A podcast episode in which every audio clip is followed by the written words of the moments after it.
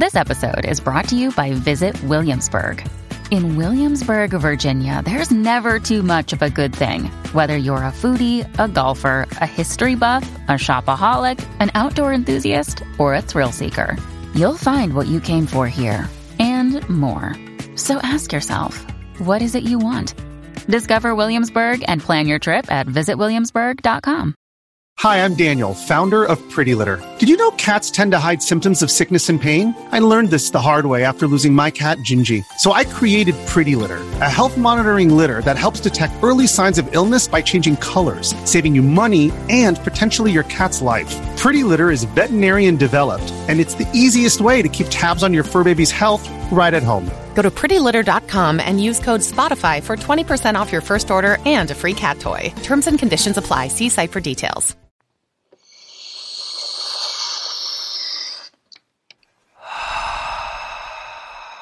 Hi. Theory.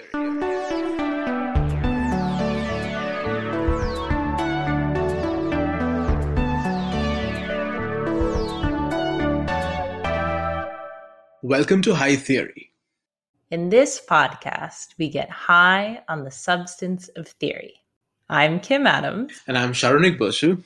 We are two tired academics trying to save critique from itself. Friends of High Theory. Thank you so much for talking to us and listening to us this past year. Our audience has grown way beyond what we had expected when we started on this journey. If you like what we do, please consider rating us and writing a review on the platform you use to listen to High Theory. Many thanks in advance.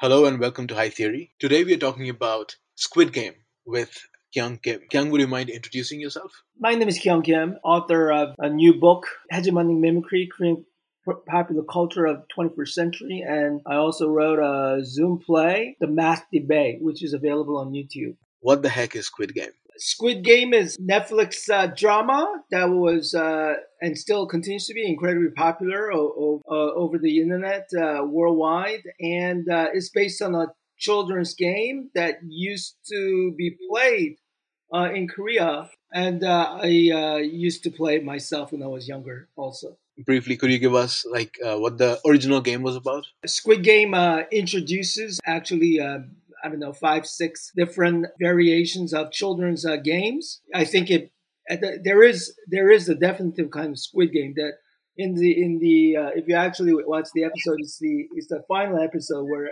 where they play uh, kind of a jump uh, skip kind of a game, uh, escape game, uh, sort of like a rugby uh, variation in Korea. And then uh, it also introduces uh, five or six different games, like dakji, you know, which is the flipping of the cards, uh, to marbles, green light, red light. Um, all of these are, um, you know, games that Korean children do play. that has been transformed into a very bloody, right, competitive mm. games that contestants, uh, sort of the disposable people, uh, mm. quote unquote, uh, do end up playing uh, in Korea. Squid Game is being talked about in the same conversation as uh, Parasite, which also, you know, was did amazingly well, and the conversation about class critique in both of these cultural texts. So I was wondering if you can talk a little bit about, you know, what this particular moment in the history of Korean cinema is speaking to? I think the background of the two two contents. I, one is a feature film, Parasite, and Squid Game is obviously I just said uh, Netflix drama. Uh, I right. believe nine episodes. Uh, incredibly similar in the ways in which it approaches uh, socioeconomic you know problems that Korea faces because of you know intense competition that rises out of uh, neoliberal capitalism, and so that's the setting and then, uh, you know, using that as a bleak kind of a backdrop, they unfold the drama, which mm. is focuses on, you know, the, the battle between like, interestingly enough, not between haves and have nots, but between right. two halves, which I think is very pivotal in thinking right. about uh, the deeper, profound issue of what uh, today's society is like. So my next question, and however you wanted to interpret it, which is how do we use Squid Game? I'm beginning to give talks on Squid Game that ranges from, I think, not just in terms of thematics and the content, obviously of the of the critique of neoliberal capitalism, but uh, thinking about today's culture that is about social media driven and how the streaming content, no longer the film, right, mm. uh, seems to be the the strong, obviously narratives that drive certain cultural engine worldwide. And what is it about Netflix that operates out of, you know, uh, as you probably know, 150 countries? Uh, what, right. what does a $500 million uh, investment in South Korean film industry right now by Netflix mean? What does it mean that there is uh, global and local kind of politics being played out? All of those things, I think, you know, are mm. challenges that people want me to address uh, right. when it comes to understanding of Squid Game. Within the Korean film industry in Korea, not, you know, Korean uh, movies as is propagated outside Korea. In Korea, outside of Netflix, uh, how are those same conversations about class critique happening? Korea has always been uh, very driven by class inequalities and uh, critique of neoliberal capitalism in South Korea, right? Obviously, right. Uh, North Korea is a whole nother different uh, set of uh, issues. Uh, South Korea, uh, South Korean stories have, have always been propelled by okay, uh, there is this kind of uh, frustration, irritation, you know, uh, that has to do with inequalities. How do we address it? And I think Korean cinema, especially. Has been one of the vehicles to introduce some of the stories that arise out of this um, you know, uh, social injustice, if you will. Korea's had uh, a, a, very long tradition in this, and it's it's because Korea's always been perceived as this kind of country of outsiders, you know, a sort of shrimp that is caught between two whales. You know right. that you got China, Japan, Russia, and then you know now United States, a heavy player over the last seventy five years and always perceived itself, you know, to be David, you know, that is that is uh, that has to go up against Goliath. That's I think what drives some of these stories uh, mm. to be again, you know, a fair, uh, fairly, uh, uh, uh, you know, plausible stories about again a battle. That is happening uh, between haves and have-nots, and you know different kinds of uh, issues of social injustice, right? my final question is how will Squid Game save the world?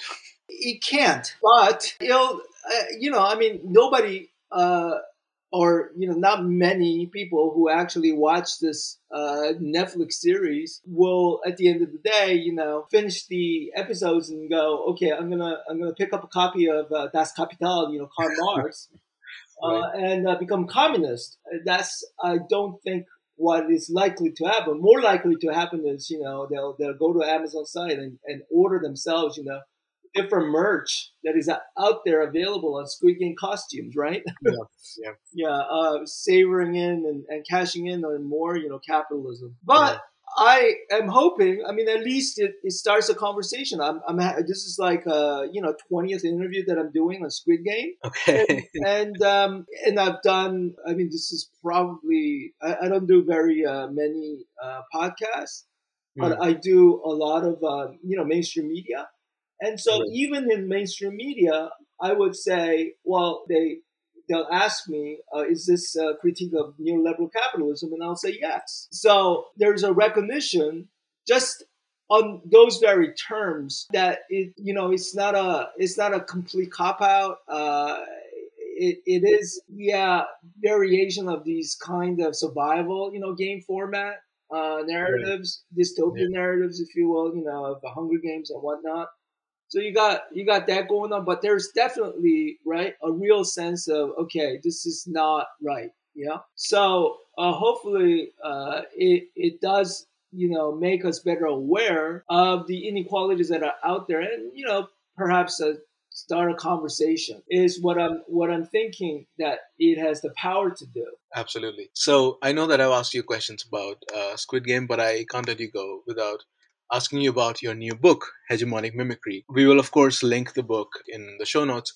But what can you tell us about hegemonic mimicry, Korean popular culture of the 21st century? Well, in uh, 100 words or less, I, Sure. would, I would say that it is a book trying to understand why Korean popular culture, out of different national popular cultures that have been out there outside of uh, Anglo American, right, popular culture, Mm. have been probably the most successful in the in over the last uh, 20, 20 years or so.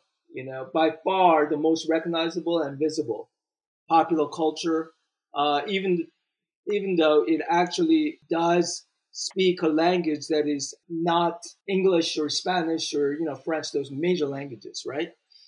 Uh, and it's not just K-pop that is probably the most famous among the Korean popular culture, but as you can see, there is uh, uh, you know at least a handful of Korean films that are that are that have become uh, exceptionally popular uh, and almost uh, you know uh, a very common familiar name to uh, even average Americans. And uh, K drama, K cosmetics, you know, K food, all of those things uh, becoming obviously commonplace, you know, everyday encounters, even even in you know boondocks of America.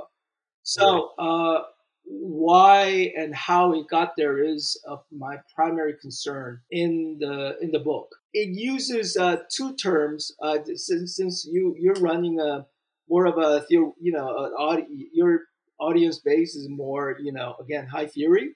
I Uh-huh. the term uh, is a combination of uh, a theory of hegemony that is uh, driven by you know Antonio Gramsci, uh, Mhm. which says uh, every uh, hegemony is uh, you know constructed through you know uh, negotiation uh, rather than coercion, and then uh, mimicry is uh, a concept that I, have gotten from uh, Homi K. Bhabha, which is post-colonial theorist who uh, Right, right. argued that every time uh, a colonized tries to repeat and model him or herself after the colonial powers, uh, there's a there's a mimicking going on, but that mimicking always creates a gap or a disjuncture, right, between Mhm. um, the hegemonic, you know, colonizer and then you know the subjugated colonizer. Uh, I felt that over the last 75 years, uh, Korea has undergone a, such a, you know, in many ways. I mean, yes, post-colonial experience, but one that is neo-colonial experience also with Americans, right? Being uh, totally occupied, you know, militarily, economically, and culturally. And so this is one of the things that I thought was, uh, you know, theoretical rubric through which I can examine Korean popular culture and the success Right. over the last, you know, 20, 30 years. Brilliant. And, you know, I can't wait to read the book. Thank you, Kyung, so much for coming to High Theory and talking to us about Squid Game and your book. And thank you for listening to High Theory. If you like our podcast, please review and subscribe on Spotify, iTunes, Patreon, or wherever you get your podcast fix. Saronik Bosu manages our social media presence. Owen Quinn composes our theme music, and Kim Adams and Saronik Bosu edit our audio. You can also find us at hightheory.net. We hope you have a highly theoretical day.